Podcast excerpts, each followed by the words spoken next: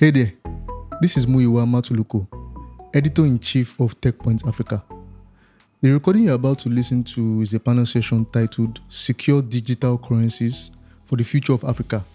This was at uh, TechPoint Build 2020 in August. The first voice you'll be hearing is that of the moderator, Damilola Odufuwa. She's the head of PR at Binance, and she will introduce the other speakers. Enjoy.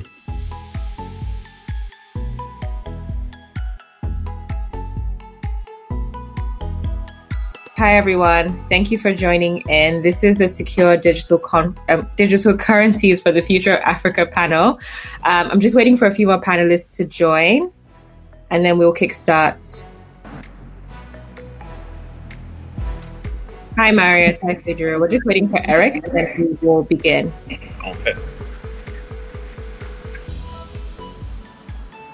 So while we wait for him, let me actually, we only have 30 minutes for this panel. So thank you all for being here with me today. This is definitely going to be an interesting conversation. So let me introduce everyone. For those who don't know, we've got Yele Bademosi on the top left corner, um, who is the founder of Microtraction and Bundle Africa. We've got Marius in the top right corner, Marius Reitz, who's the general manager for Africa at Luno. We've got Fejiro Agbodje. I'm so sorry if I pronounced your last name wrong. Agbodje. Agbodje, and he is the CEO of Patricia Technologies. And we've got our last panelist, Eric Annan, CEO of Cubitex. Thank you guys for joining me today. Thank you. Okay, I think our sound is good. So when we talk about digital currencies, a lot of the things that we usually discuss are Bitcoin or crypto, because that's what most people are familiar with. Um, but I want to start by getting to know you all a bit better. If you could all just tell us, how did you get into the crypto and blockchain space? Um, Yele, let's start with you. Uh, I heard about Bitcoin in 2012, um, but I didn't get very deep into the space until 2016 or 17. This was before the ICO um, era.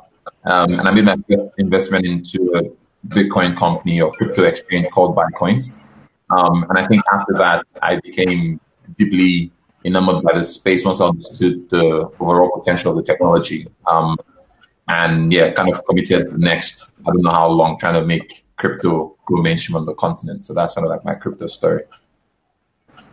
Great, thank you. Marius, let's hear about your story. No, thanks so much. Uh, my crypto journey started in 2015.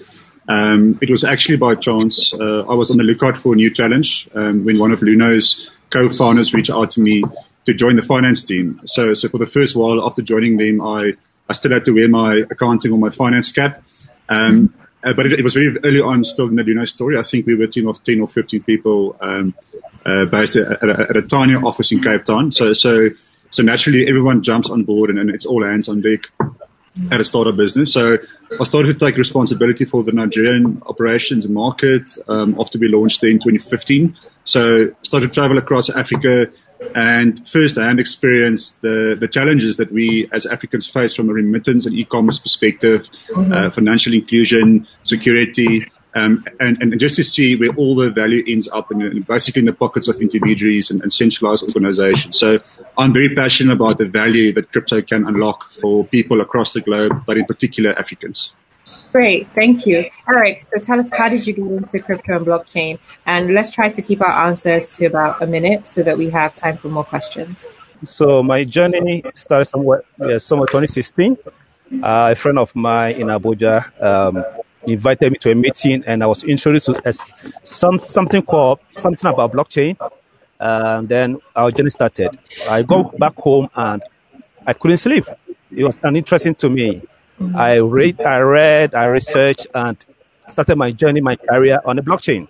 So I concluded that blockchain is not just a technology; it is psychological, it is uh, philosophical, it is economical, uh, it is freedom, liberty. And that's yeah. how I have seen the blockchain and um, pushing it across the continent. Thank you. Thank you. Pedro? Okay, well, I think uh, I started with technology at first, not um, not Bitcoin or blockchain or crypto. And um, I first found Bitcoin in 2013, and wow. I knew there was something special about it. And immediately I started making a lot of research around it and the possibilities around it. I found some bloodlines. I found some great ideas that nobody was actually building around crypto. And I went ahead in 2017 to found Patricia to solve all of these problems. Awesome. So that means you're actually the of all of us. You've been in the crypto space the longest. 2013 is a bit it's early, um, which is awesome. Yeah. Yeah.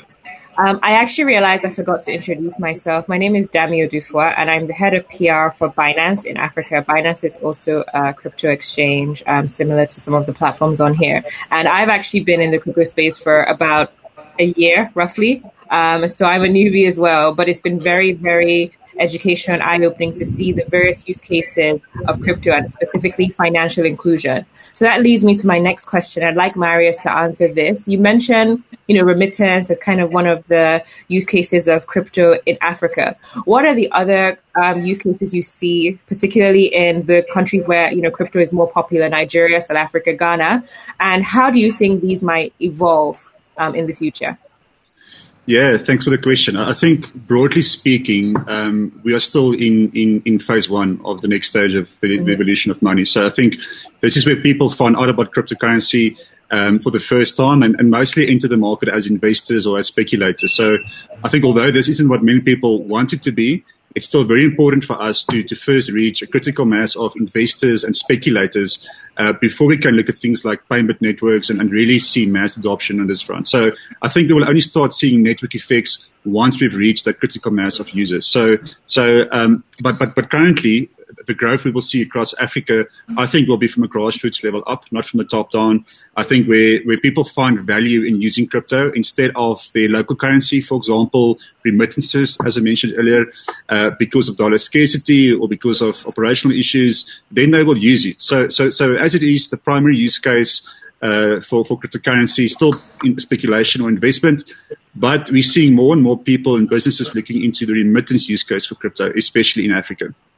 Got it. Thank you, Yele. Well, congratulations on the success of Bundle. Actually, I, I saw um, your recent statistics, and you've been able to reach, you know, over thirty thousand users, and you know, increasing your trading volume. And that brings me to my next question, still for you, which is, you know, you've been described as like the Venmo of crypto in Africa, um, and social payments is a is a core part of your focus. In what ways do you think social payments might evolve in Africa, and why was that so important for you to have that function? Yeah, I think for us, it was really about trying to give an opportunity to experience the initial idea behind crypto, right? Which was an alternative form of money and way to pay and get paid, right? So um, for us, we really want to build social payments as a afterthought. We made it to something more part of the application at its core. Um, and I think where it gets really interesting is when we begin to launch in other countries and users who have some crypto asset can send value to someone else in another country and they get it instantaneously and they can exit that asset into fiat or choose to keep the asset and use it on the platform itself, right? So um, it's still it's still really early days. It's definitely not, you know, I wouldn't call bundle a success yet. You know, some of these guys on the call like Patricia Luno and, and have been around for us and we're learning from from every single body. Um, but you know, I think for Bundle, our focus is really saying how do we make crypto mainstream? How do we identify use cases that the average African on the street can use yeah. without complexity? Okay, great. Um, something that you and Marius have both mentioned is kind of the ease of use for um, cryptocurrencies. And that really brings me to you, Fejiro. A lot of people had have have discovered crypto over the past few years, but specifically the fact that Patricia was on Big Brother Nigeria um, in the past few weeks was a big talking point in the crypto space. So I really want to know. I have two questions for you, but I'll start with the first one. You know, when we talk about financial free uh, financial freedom for all, you know that has to be done through crypto becoming more mainstream. In what ways do you think we can make crypto more mainstream and attractive to the average person? Well, it's very interesting that you ask this question because to that, Patricia, that's at the core of what we do. Mm-hmm. Um, so today, people understand Bitcoin. They know about Bitcoin, but they don't really know the use cases of Bitcoin. What exactly. can I use Bitcoin for? And um, we have increased the use cases around Bitcoin in the sense that all you need to do is um, get the Patricia app and you could literally buy airtime with Bitcoin. You could use Bitcoin to pay bills. You could use Bitcoin for internet subscription. And that, that makes it more, more um, brings it home basically because now you can interact with it. We we, um, we just launched a, a card sometime this year, and it's the first Bitcoin card in Africa where you could literally withdraw Bitcoin from ATMs and, and um, you could spend Bitcoin on malls and all of that. And this this um, basically harnesses the power of the blockchain technology with uh, mm-hmm. the existing banking infrastructure to make the Bitcoin more acceptable and increase the use case of Bitcoin. And that's exactly what we're doing at Patricia. So, what inspired the decision to, you know, have uh, a crypto segment on Big Brother Nigeria, which is one of the most watched shows? Yeah, so um, at Patricia, we like to do the most. And um, what other we do the most than to be on the largest show in, in, in, the, in the country? And um, we did that because we wanted to deepen the conversation around cryptocurrency. And um, we tailored our tax during the shows to um, to educate users around the use cases around Bitcoin. So it's not an asset class that seems foreign it's something mm-hmm. you could actually use with your day to day lives, you know, to buy airtime, to pay bills. So you don't have to just send or receive it. You could actually apply Bitcoin to your everyday life. And even after the, the show, the conversation still continues. And um, basically, we, we did this one for the ecosystem, for the ecosystem in Africa. Awesome. Hi, my name is Emmanuel Paul, and I cover tech policies for TechPoint Africa. Like many Nigerians, the economy and our currency does not fill me with confidence. Well, you don't have to take my word for it. A Google search of the Naira or of Nigerian recession presents a sad narrative. But there's a new trend emerging. Nigeria ranks 8 in the world for crypto adoption and leads the rest of Africa by a wide margin. TechPoint Africa will be hosting the brightest minds in the crypto sector at the maiden edition of the Digital Currency Summit, tagged Building the Money of the Future. It will feature two conferences that will be of interest to either business people or technical geeks. Attendance will be exclusive, so if you're interested in building the money of the future, go grab a ticket now at currency.techpoint.africa.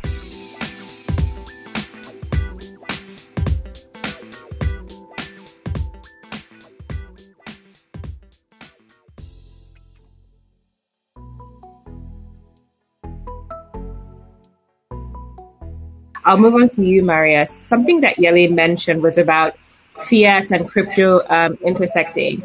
Um, and that's something that you're doing, you know, Binance does, and a few other publications do. Um, what do you, why do you think it's so important for us in the crypto space to offer fiat options? And how do you see um, traditional finance and crypto intersecting?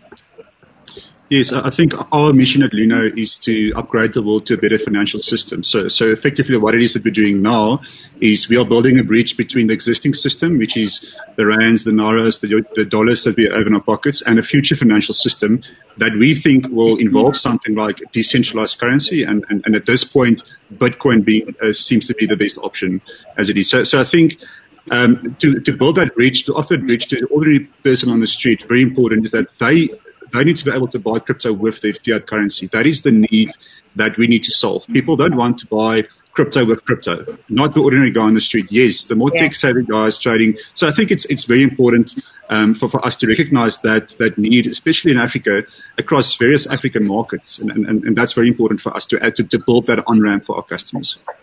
Okay, awesome. Thank you. Eric, welcome back. I have a question for you. Um, you kind of talked about, you know, when you were entering the crypto space, you did a lot of research um, and you, you did the work that you, yourself. In what ways do you think we can improve um, crypto education or blockchain education in Africa?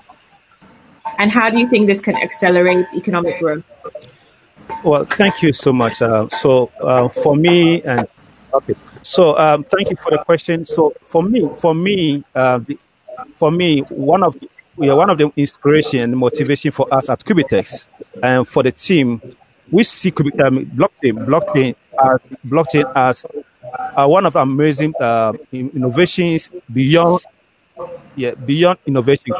Yeah, blockchain. Is, yeah, so yeah, for me, blockchain is not just a technology. Blockchain has to do with how our philosophical framework is, is, is structured the psychological framework of the continent Africa, economic, political. So one of the things we have done in in, in Cubitex is if you check in Africa, we leapfrog technology a lot. And Africa is the first con- continent to introduce mobile money from Kenya, called M-Pesa. Uh, today, the last um, 11 years from Ghana, mobile money has seen over five, 500 financial inclusion in Ghana, done over 30 billion in, in transactions. So the question is, blockchain can enable us connect. I think we've lost Eric. Oh, I was really enjoying his answer, but we can come back to him. Um, let's kind of move on to the macroeconomic space right now and just the economy in general across the world. The pandemic has affected everyone mostly negatively. But what we're seeing in the crypto space is it's had a positive effect on digital currencies. So loads of articles are talking about, you know, Nigeria's search for crypto being the highest in the world. South Africa and Nigeria have high ownership, uh, while they also have high unemployment. Um, and you know we have really high inflation across Africa. Currency devaluation is a problem. What do you all expect to see in the crypto space over the next quarter, based on what we're seeing um, in the global economy? Um, anyone can answer first. So should we go with Fejiro?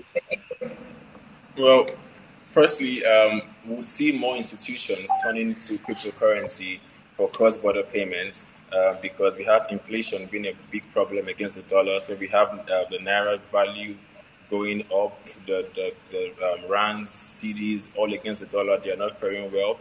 So yeah. we see more institutions tweeting towards that um, that um, crypto basically. At the same time, we will see the, the rise of stable coins because um, consumers will also need some sort of comfort, and stable coins provide that set comfort um, to them. Hopefully, fingers crossed, we will see some bull runs that would you know make investors and make us happier in the crypto yeah. so yeah, but ultimately, ultimately having challenging with internet, I, I, I expect the adoption of crypto to deepen and yeah. Awesome. Um, Yele and Marius, um, what do you expect to see in the crypto space in the next quarter? Marius, you can go and I'll go after you. okay. Yes, I think so. So at the end of March, when the when the global markets crashed, I think think uh, Bitcoin crashed together with gold and with stocks and commodities, etc. Um, but, but but I think since then we've seen a, a semi decoupling um, from the, the, the stock market, and many people have been buying Bitcoin as an inflation is primarily. So, so I, I, expect that trend to continue. We're seeing more institutional investors like Grayscale receiving record inflows. I think just under a billion dollars um, in Q2 this year. So I, I, expect that investors looking for positive yields, investors looking at Bitcoin as an inflation hedge, I, I expect that to continue over the next quarter or two.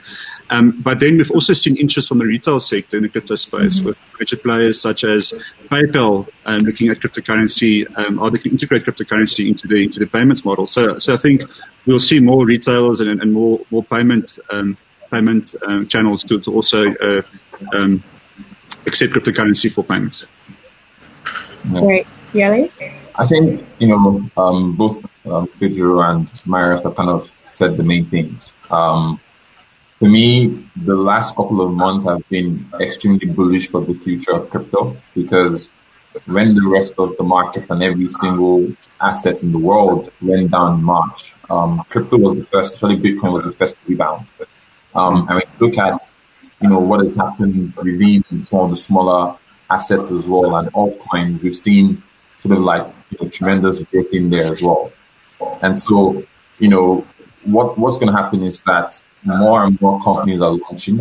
Um, the number of players in Nigeria alone that have been launched in the last 24 months is insane. We're seeing the same thing in South Africa, in Kenya, in Ghana, and across the world. So I think all of these activities drive more people into the space um, and makes me very long-term bullish about the future of digital assets. So um, in in my mind, the way I think about things is that the the non-custodial um, elements, or let me say pure centralization, um, would continue to grow and be on the forefront of innovation. And then platforms like ours, Patricia, with XLumo, are the ones who would, you know, almost act as bridges to allow both um, retail and hopefully in Africa over time more institutions come in as well. You know, we've definitely seen on our end more institutional um, asking us about how to get there with crypto and you know what they can do given the regulations and things like that. And for me, that was like that was the first time this year I've experienced that in Africa. Um, so I think, like like I said, I'm both short term and long term bullish on on on on the the future of our crypto, both in Africa and the world.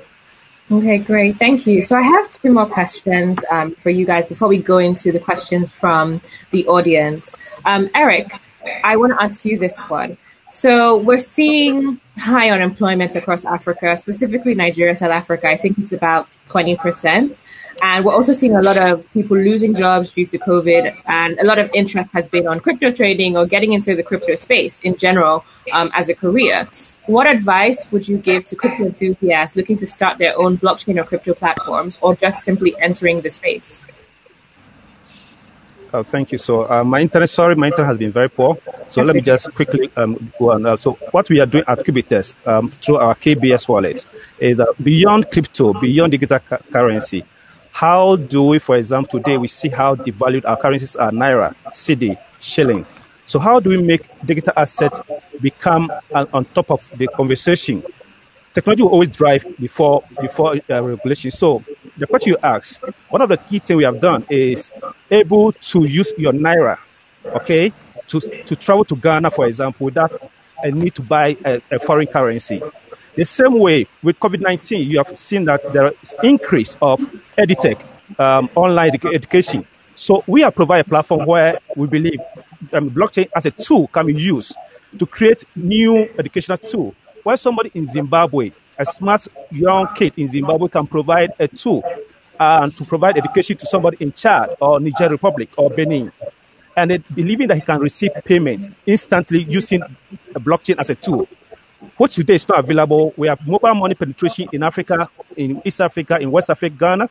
But the only thing that the telco has not been able to do because we have 54 different um, monetary regulation, 54 different fiscal policies. So what um, crypto and blockchain does is to bridge, is to create an anchor where I can send somebody instant money, receive that, oh, I can provide a service to uh, to Yele in Nigeria, and my payment will not delay. My payment will not take 22, I mean, two days or plus. So what we are doing at Cubitex, uh, we believe that young people in Africa, what they should be looking at, they should see the blockchain as just a technology. It's a tool, just like the internet. Internet was a tool. Internet didn't create Google, internet didn't create e-commerce, but people use the internet as a tool to create all the things that we know today. The Facebook, the WhatsApp. So blockchain is another tool that has been created. But beyond it, it's actually a massive innovation that people should begin to look at it beyond the speculation, beyond crypto, uh, the bulls and the mooning and all those things. Let's now begin to look at it holistically. How can I use the blockchain as a tool to create a solution like education, create a solution like payment or travel, travel and talk? Yeah, from today, you own your uh, digital currency like KBS wallet. You just load your naira. It's tokenized in the form of um, token, and then you go to Kenya, Kenya, for example, you spend, you don't need dollar or you don't need shillings or you don't need pounds or euro. We must begin to think Africa. We must see things that work for Africa. And Africa, uh, we are ahead of the, of the game. For the first time in, in history, blockchain is only technology that do not have patents. And therefore, Africans must begin to see ourselves as strength, build our own solution in the context of Africa. What is working in China may not work in, in, in, in Nigeria in Africa. Let's build things that will actually work in the context of Africa using the blockchain as a powerful tool to build solutions, travel with our own wallet without carrying money in our pocket, travel to Ghana, Nigeria, using a wallet like KBS wallet and load your money and spend, and we reduce the amount of pressure on the naira, our dollar Yeah. naira, amount of pressure on the city. So these are the things for me. I am I'm advocating for young people to see the blockchain, not just as trading, speculation, Yeah. or boo, IEO, DeFi, ICO. It, for me, it's just a slogan. It will die. But the real thing, yeah. Yeah, awesome. Thank you. So my last question before we take from the um, audience is really short, and I really love if Yele and Fejiro could answer this. We're seeing a lot of um, what scares people about crypto. The average person is fraud, scams, because that's what they see in the news. And I know a lot of us are doing things to combat that. So, for example, at Binance, we just launched the Crypto Safe Alliance, which is supposed to combat fraud globally. But what more do you think we can do in our uh, various countries to combat this misinformation around crypto and especially reduce the crypto scam situation? Uh, do you want to go first? Okay, sure. Um, well, as odd as this may sound, I would say regulation. And I would say regulation because if the apex authority puts out a memo and the memo says Patricia, Luno, Bundle, and Cubitex are the only licensed people to trade cryptocurrency in, in say Nigeria, for example, automatically it gives comfort to the users, right? So they know, oh, if I want to do this, I can go to these people and they are licensed to do this, as opposed to, to now when anybody anywhere could just pick up a phone and say, oh, this is what I do or this is how I do it, and you get ripped up at the end. So um, regulation would be able to play that role in terms of sensitizing the audience and the masses in general. But I hope okay. that when that time comes, it's more of a handshake between us and um, you know Apex. Yeah, the government. Yeah, so uh, exactly. Thank you, Yele. And what are your thoughts on that? Um, is it yeah. self-regulation, government regulation? What else can we do around combating scams? So I think you know, um, I do I do kind of agree with Fejiro as well in terms of you know how regulation might help. Although, as we've seen with sort of like parallel markets in in in, in FX, even though you have the BDCs that are licensed to trade um, FX, people still use parallel markets, and we all have a whole economy for moving between naira and, and, and, and the dollar. I think the second thing that I would definitely add is just more education.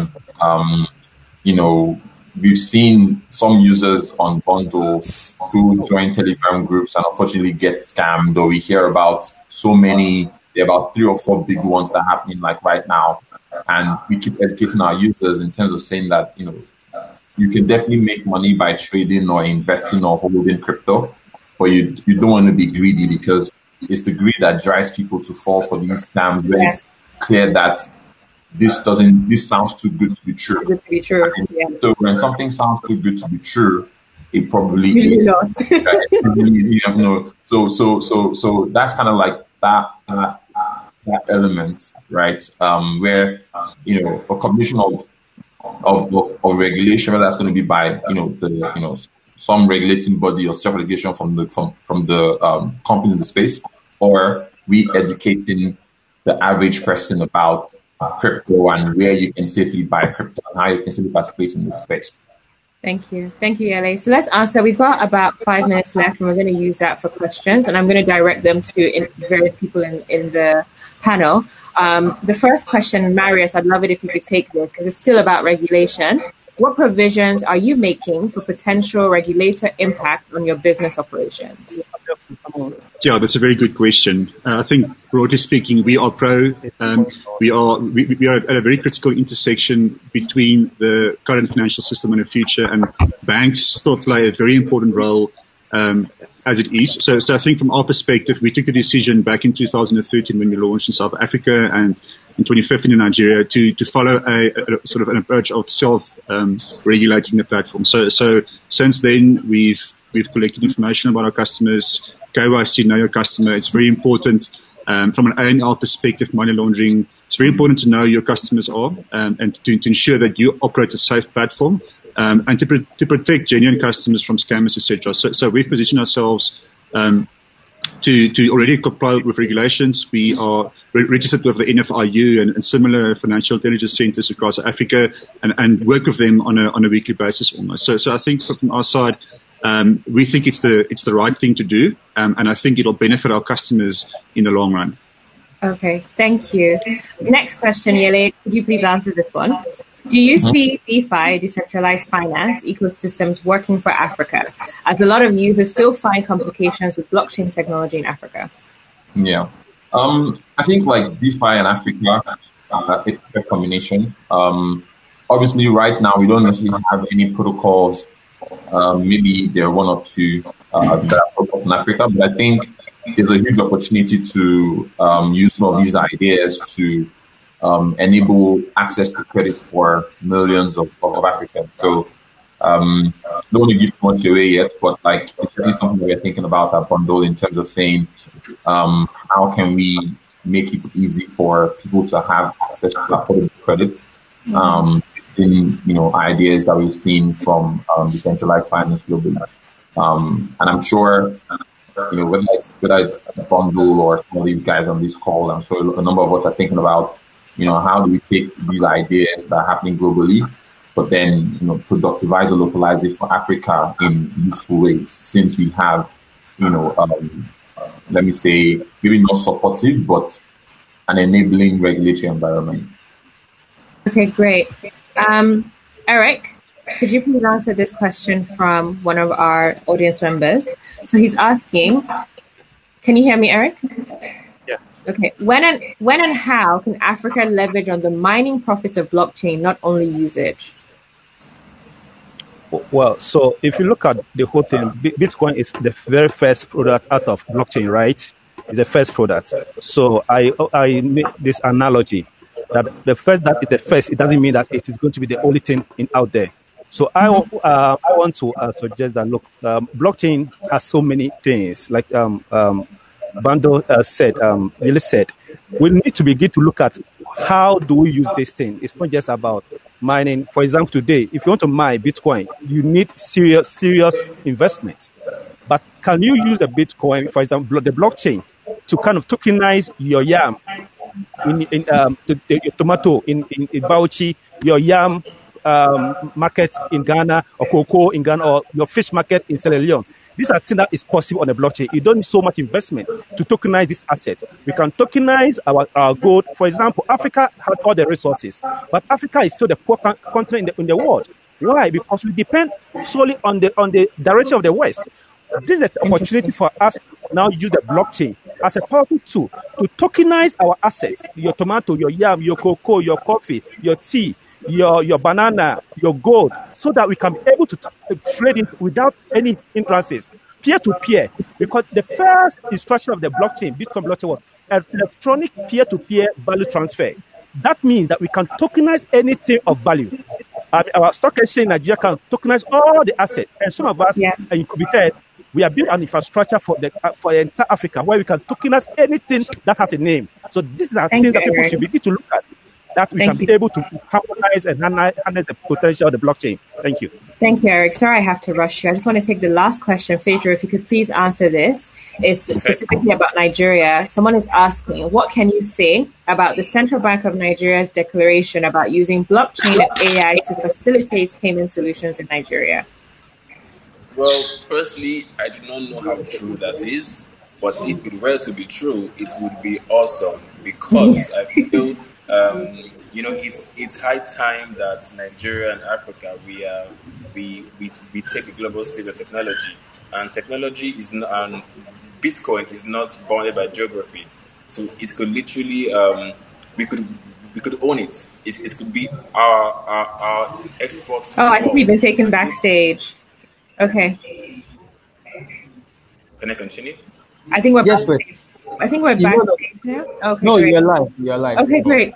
awesome. Sorry, Fejiro. Please go ahead. Well, so I think if if this, if the CBN is looking towards the direction, my only um, take here is let us build it. CBN allow us build it. We will do a killer job building this solution because it's what we know, it's what we do best. So let us Yeah. do the most on this for you guys and for the country and drive economic growth. Great. Thank you all. Thank you so much for joining me. Thank you, Yele, Marius, Eric, and Fejiro. Thank you for your time. Thank you to everyone who listened to this panel on secure digital currencies for the future of Africa. My name is Dami Odufuwa, and I was your moderator. Thank you. Thank you, guys. Thank you, guys, so so much. much. This was having an us. awesome session. You can see the audience giving you all the likes. That Yeah. clap, giving you a round of applause for that. Thank you so, so, so much. so Thank you you can for go to the next stage now. No problem. Thank you. Awesome. Damien. Bye. Bye.